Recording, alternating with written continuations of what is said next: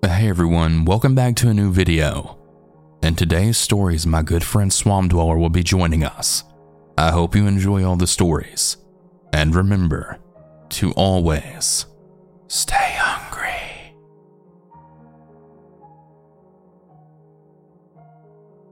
This happened about two years ago when I got a gym membership to a twenty-four hour gym. Normally, I would take my son with me or a friend for mutual support, as well as company, but on a few occasions, I would have to go alone. During these times, I would bring my headphones and put on some music to tune others out and to keep to myself and on task. Indeed, everything about my body language suggested that I didn't want to be bothered or approached, but if it had stayed that way, this wouldn't be much of a story. So the first time I ventured to the gym alone, it was around five p.m. and I had just gotten off work. Due to the time of day, the gym was quite crowded. As I settled into a groove with my music playing and getting a good pace on my exercise bike, I heard someone saying "hey" rather loudly to my right. I looked and see a man in his fifties from whom I don't know, and he's now motioning for me to take out my earbuds. Clearly annoyed, I take out one bud and then ask, "Yeah, what do you need?" To which the stranger tells me that he's never seen me there before and that he'd remember me if he did. I just said, um, okay, and I proceeded to put my earbud back in and resume pedaling. Then he taps me on my shoulder. I hit pause on my New York Dolls song. "What?" Then he says, "Aw, don't be like that. I just want to talk to you. It's not every day that I meet a lady as pretty as you." And I just said back, Uh, thanks, but I'm not here to socialize. Excuse me." And I walked away to an elliptical. So what does he do? He steps in front of the elliptical machine, almost straddling it to get in front of me, with my foot being precariously close to his junk. Gross. Hell no. I put my foot away and glare at him. Unfazed, he remarks how strong my thighs must be, and he asks me out for a drink sometime. I flat out said to him, "No, I'm not interested in you, and I'm not impressed by you, and I have a boyfriend." To my revulsion, he smiles and says, "Nice try, but if you had a man, he wouldn't let you come here alone." I really had it by this time, and I got off the machine without another word, and I left for the locker room to then change and go home. As I'm getting changed, I hear a woman shout at someone, Um, "excuse me, this is the ladies' locker room. You need to get out now." It's my guess, and not a wild guess, at who it was trying to get into the women's locker room. Obviously, after that fiasco, I left. Fast forward about two days later, and I went back. Again alone due to scheduling complications with my gym mates. But I went around noon on a Saturday, hoping to not see Creepy McCreeperson. No such luck. There he is at the front desk chatting with one of the male workers. I should have left, but I wanted to get some exercise in.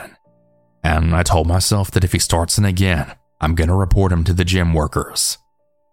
I approached the front desk to check in. The man then suddenly hoists himself up and leans over the front desk, trying to see my name or address on the computer screen. The worker, catching on almost immediately, thankfully minimized the screen and said very sternly, "Hey, you can't do that, man," to the man. The man chuckled it off, then saying, "Well, I wouldn't have to have it if she would give me a chance." Me saying nothing, I walked out. I was absolutely stunned and spooked by the audacity of this guy. I stayed away for over a week and finally returned, this time with my teenage son. Upon walking in, I didn't see him. Relieved, we checked in. The man at the front desk who was there last time welcomed me back, and he apologized for his friend's behavior. He then proceeded to tell me that the creepy man had been in several times, sometimes twice a day, looking for me and asking if I'd been back. I asked him if there was anything to be done to stop this man's advances. He told me that if he approaches me again to come to the front desk and talk to them, and that they would walk the floors and tell him to move along. I thanked him, and my son and I had our first peaceful gym visit in over a month. During the next time, I brought my son with me again, and there he was, Creepy McCreeperson. This time he followed us from equipment to equipment, staying about ten feet away, saying nothing, but glaring at us the whole time. I didn't report him because he didn't speak to me on this occasion, so I figured I'd just ignore the staring, or try to anyway, as the look on his face registered pure anger. After this point, I went to the gym less due to catching COVID. After about six weeks, I finally felt ready to go again as my strength was coming back. This time I ventured out late at night, around midnight, since I was unable to sleep, and I thought that maybe some cardio would help me wind down. When I got to the gym, it was very quiet. One person was working at the desk, and there was only three or four other people in there. I leisurely made the rounds, trying out different equipment pieces, trying to get back in the gym groove after my long hiatus and sick leave. Mid-working out with some light reps, I got that unmistakable feeling of being watched. Looking around, I finally caught the source. Standing on the other side of the gym, doing nothing but staring at me and smiling, was the creepy man. I looked right at him, and I felt my heart rate go up. The look he gave me was completely dead-eyed. This to me was far worse than the lecherous grinning looks from before. I didn't feel safe. Thankfully, the man turned away and walked out of the gym into the cold winter night, strangely without a coat, but I was just glad he left. Being that he was gone, I didn't want to take any chances that he was waiting outside, so I stayed longer than I had the energy for. Finally, I decided to leave. After getting my coat and winter boots on, I walked out into the dark, lonely parking lot. Thankfully, I didn't see any strange vehicles or anyone standing by my car, so I booked it over to my car to leave. Once I got to my car, however, any sense of relief was doused and replaced with chills down my spine. My rear passenger door was open. My dome light didn't work, but the parking lot light showed that there was no one in the car. But though my car was empty, there was condensation on the inside of the windows. This suggested someone was waiting in the back seat of my cold car, waiting for me to come out. Apparently he had left since I stayed so long in the gym. I don't even want to think about what would have happened if I'd come out any earlier. I was always taught to check under my car and the back seat before getting into my car, especially at night. But being that this man was so frightening, I'm not certain that I would have been able to get away if I had encountered him. After that, I stopped going to that gym for the rest of the winter. Come that spring, I did return, but I still never went alone. I did report everything that happened to the gym management, and most thankfully, I've never seen that creepy man at the gym again.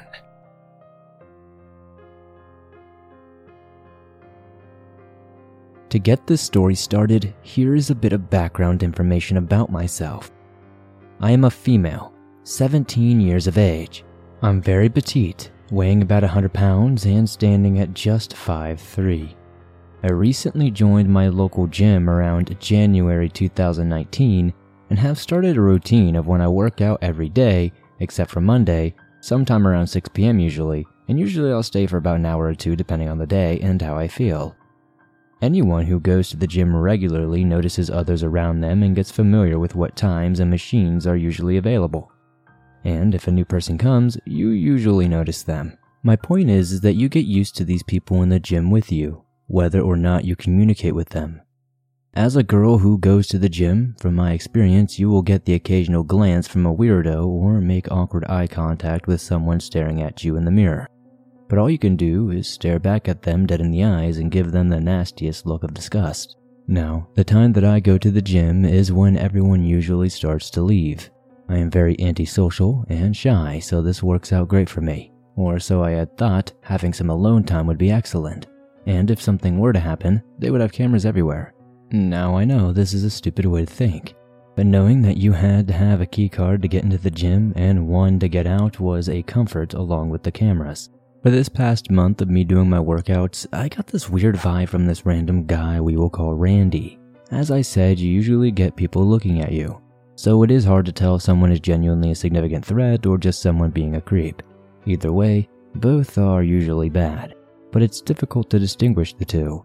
I told my mom about this Randy guy because my gut feeling told me something was just wrong and I felt like I needed some advice. She told me we should tell the manager and have them kick him out. But being naive and friendly, I didn't want to kick a guy out just for giving me the creeps. It wasn't a good argument at the time. I started to notice some of the other girls weren't coming as regularly as they would. I brushed this off thinking they had work or were out of town or something. It was really none of my business, but it was something to note. The staff of the gym leaves around six thirty p.m., and I noticed that Randy was coming in almost precisely when the manager and staff would leave. Again, I didn't really pay too much attention to this because he could have just been a regular person trying to work out at a specific time due to his job or whatever was going on in his life.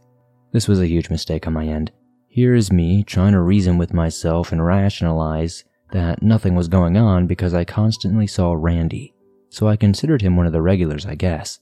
But this is where the story actually begins. I went to do my daily workout and the manager, let's call her Alyssa, came up and talked to me about other girls who worked out at the same time I did. These girls were complaining about Randy secretly recording them while they worked out.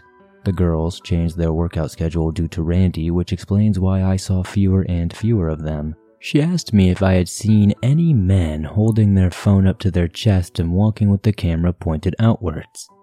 I said no, until I told Alyssa about this random man Randy, who was starting to creep me out.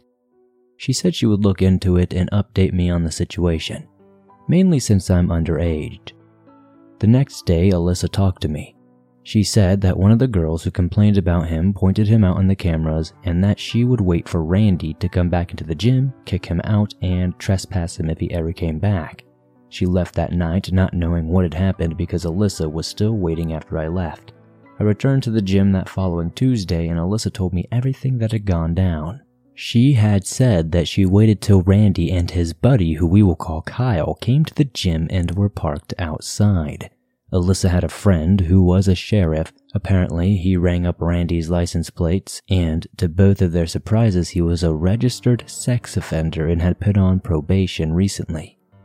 Alyssa then found out that Randy didn't even have a keycard, meaning he was not a member of the gym and shouldn't have been using the gym, period. His friend Kyle had a keycard and was letting Randy in. They would work out sometimes and wait for the staff to leave and do creepy things. Alyssa prohibited both of the men entering the gym again and kicked them out. The scary thing is, is that I remember being alone in that gym with those two guys very often. They blended in very well, and I considered them just average workout people. I'm still not sure if Randy or Kyle recorded me, but Alyssa told me she was going to look through the footage and let me know any other news she could, such as them recording me and all that. It is terrifying to think that I got accustomed to these guys regularly being at the gym. I am so thankful that Alyssa kept me informed on the situation. As terrifying as it is, it shows that you should always be aware of what's happening around you and to trust your instincts. It also shows that you never can trust anyone you think you might know. As stupid as it sounds, it's easy to get comfortable with people we see daily even if we don't know who they are. But who knows what might have happened if I caught Randy and Kyle alone again. Please be careful at all times. Never judge anyone for good or bad until you actually know them. You never know what might be out there to hurt you. Thank you for your time in reading this story. So the story didn't happen entirely at the gym, but some of it did. I met this guy named John while I was out with some friends for a birthday party. Three of my friends and myself all decided to take another friend out for her thirtieth birthday. She got to choose the place, and she chose this mega bar that had formerly been a bowling alley. We were all just having drinks and dancing, having a fun time.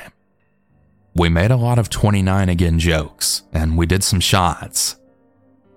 I was dancing enough that I never got more than a little buzzed, even though I'd had several shots of tequila. The birthday girl saw him and pointed him out, saying, "That guy's been watching you all night. Go ask him to dance." I honestly hadn't noticed him, and I wasn't very interested in dancing with him. I figured she should go ask him to dance. But before I could say all this, he was at our table asking me to dance. I did dance with him. And I want you to think of how Elaine danced on Seinfeld. This guy was a tiny bit smoother than that, though. We went out on a couple of dates, and I liked him okay, as a fellow human that is, but not as a mate. That wasn't who I saw myself with in a year, let alone twenty. Why waste time with someone you know isn't the one? I won't.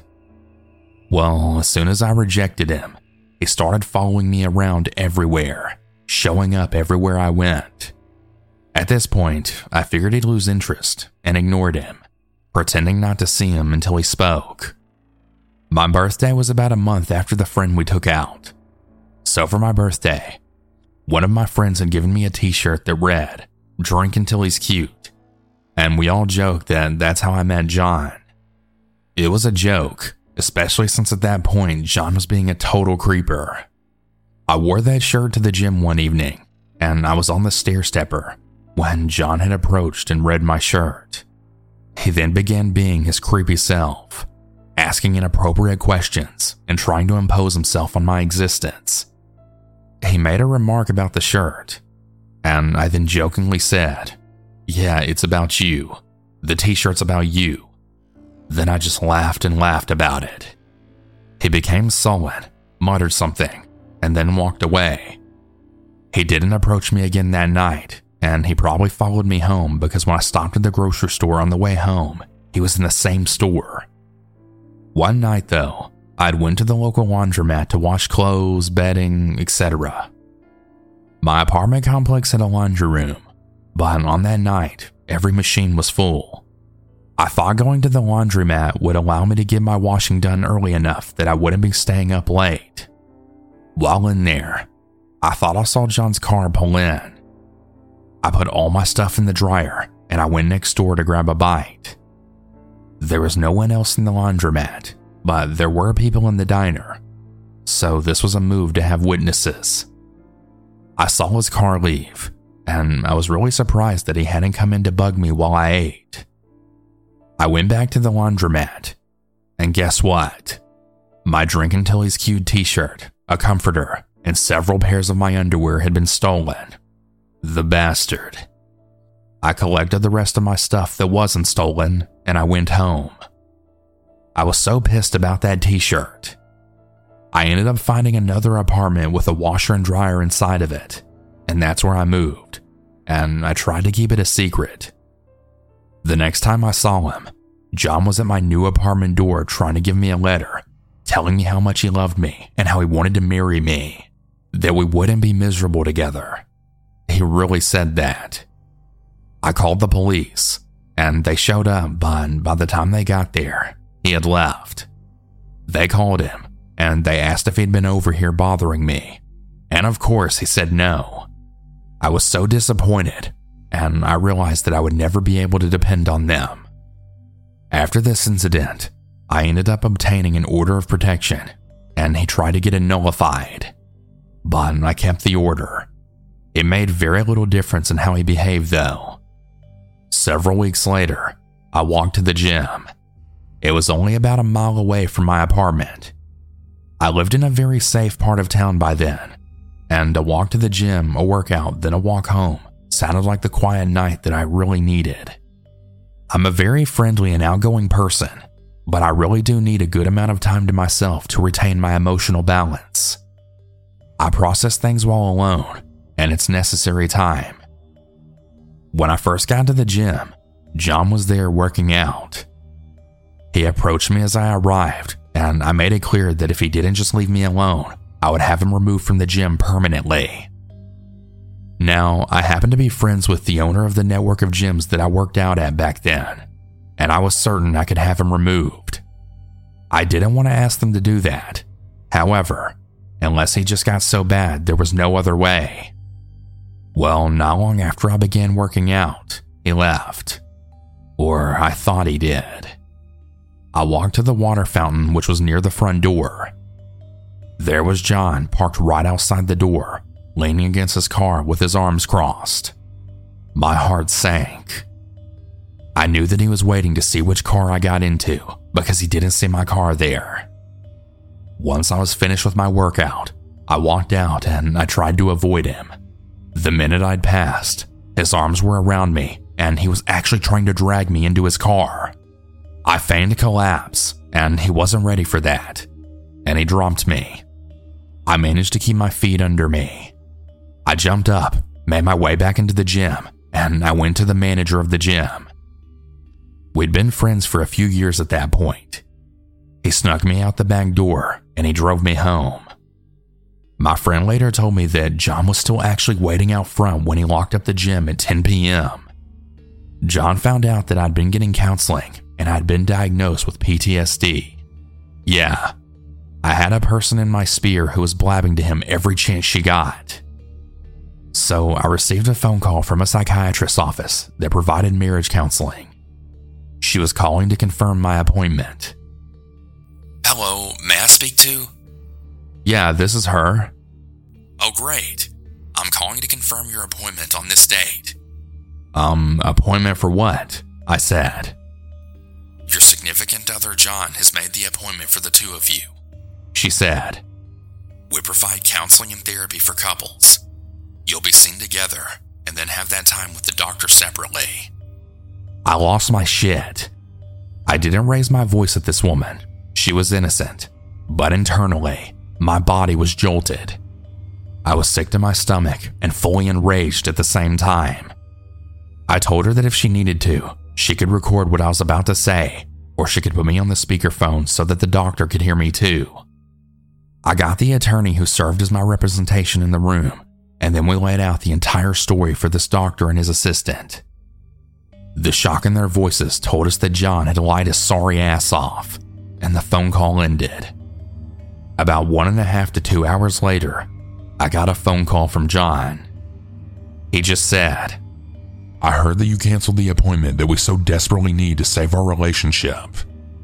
I've been in counseling too, and my counselor says that I'm a lot like O J."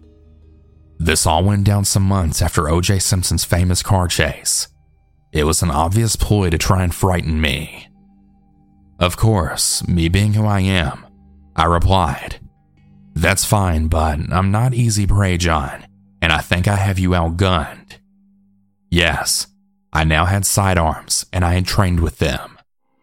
I'd gotten pretty good at just leaving that guy in the dust. Different vehicles, different places, et cetera. There was a rental car place that would pick you up. So I rented a car sometimes, and I would leave my car parked in front of my apartment. I could be gone all day and he'd never even realize it, but that's a lot of trouble to have to go to for privacy. He didn't miss the reference though. "You think you're tough with your little pea shooter, huh?" Then he laughed. His laugh was very sinister that day. I almost replied back with, "I know I'm tough with a thirty-eight special and a forty-five, jackass. I've been training extensively," but I decided that letting him think that he had the upper hand would probably be best, so I didn't say anything. I didn't want it to get to that point, but I had already decided that if I ever got pushed to it, I would end him before I let him end me. One Saturday morning, I went to the gym. I drove myself there because I was going to run errands afterwards. Just as I thought that I'd actually gotten away with going somewhere without him showing up, John was waiting outside for me when I walked out of the gym. He tried to hold my car door open so I couldn't drive away. I belted myself into my car so that it would be harder to drag me out, and I started the car. He was holding that door like it was his life. I backed out of the parking spot, making micro movements so I didn't bump him with the car door. He was moving with the car and holding that damn door. He was so busy pleading with me to marry him that he didn't even notice my positioning. I made very small moves so he was able to take steps with the car. My goal was to not knock him down, but to get away. Once I was in position, I ramped up the argument to frustrate him more, in the hopes that he would just turn loose of the door and I could drive. But he didn't. I put my car in the lowest gear and I balanced the clutch so I could hit the throttle, and then I went. I got away from him. He tried to say that I drove over his foot, but if I did, it didn't break anything. The police officer who came to visit me at the office Monday soon realized John's complaint was bullshit. My lawyer wrote another letter to John, telling him that he needed to back off and leave me alone. I appreciated the effort, but as expected, the letter didn't do anything for me except create a record of events by a third party that could be used in court if needed. I let the gym owner know what happened, and they terminated his membership without any further fanfare. He had been notified after the manager had driven me home that any further incidents would result in him losing his membership. John still tried to renew at another location, but the owners let every employee at every location know about John and his stalking. After he couldn't renew his membership, I got another message from the answering service saying, "You think you're so smart getting me removed from the gyms," or something like that. And at one point, he managed to find my phone number. I suspected one of the young girls at the gym, but she denied. She had been his biggest apologist for months, though, and she kept telling me that all this was so romantic and how she thought he was the right one for me. I then informed her that I'm the one that decides that, and I'd already decided. He's not the one for me, damn it. Regardless, no matter how the toad got my number, he had it, and he decided to use it. He called every hour on the hour, whether I answered or not. I had enough, and I finally unplugged my phone. Then, I spent the money to change my number once again. Back then, this process took some time on the old landlines, so there were still some days that he was able to call at night.